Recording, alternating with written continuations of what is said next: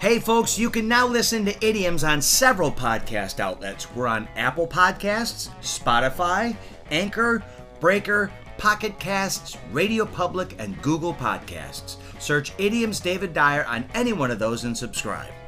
And welcome to Idioms episode 11. I'm your host, David Dyer, and Idioms is a mini cast, five minutes at the most, like grease lightning.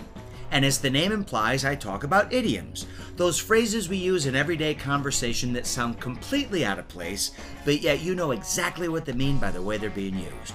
Good, so let's go.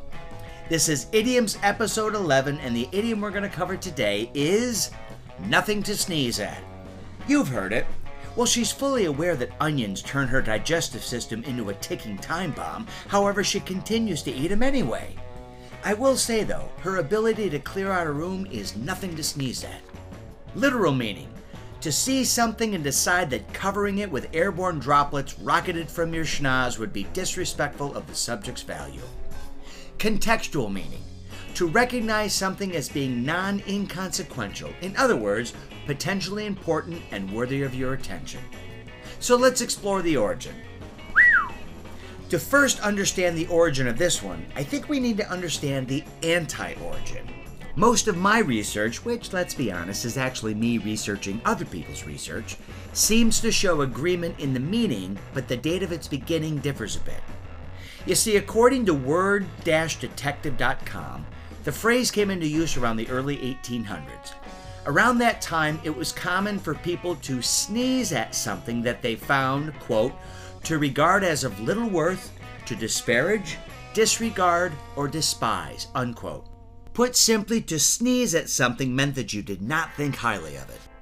Now, our friends at gingersoftware.com say that the trend of sneezing at something actually goes back even further to sometime in the 17th century. That's the 1600s. I know, it always confuses me too. But they say, quote, sneezing was considered a symbol of status as people believed it cleared their head and stimulated their brain, unquote. Isn't cocaine supposed to do the same thing? I've heard.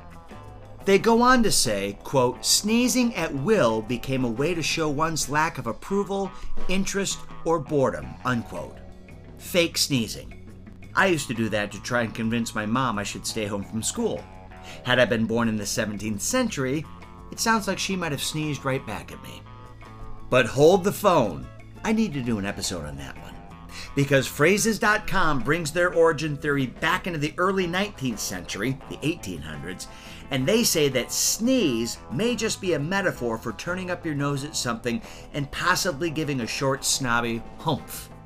Basically, it sounds like all of these theories are sending the same message and a proboscis is involved. So, now that you know the connotation of someone sneezing, fake sneezing, or saying humph at something they consider worthless, it's pretty easy to decipher what it means to not sneeze on something. So, whether it was the 1600s, the 1800s, or whenever, people would counter the nasal gesture by letting the person know that, in fact, what they were disregarding as worthless did have value and, in turn, was nothing to sneeze at. Ha! You see? It took us a while to get there, but gal darn it, we got there. So the next time you see some poor kid who's been toiling away in his basement using flour, salt, cooking oil, dish soap, vinegar, and baking soda to create something that looks even remotely like Mount Vesuvius for his science project, give the kid a break and understand that the blood, sweat, and tears that have gone into this triumphant effort to get an A are definitely nothing to sneeze at unless it doesn't erupt. In that case, grab yourself some pepper and cover that disaster in snot. So that's it. Episode 11 of Idioms is complete, and it looks like the turkey's ready. I'm your host, David Dyer. Thanks for listening. Check back for new episodes every Tuesday and Friday, but until then, I'll catch you on the flip side.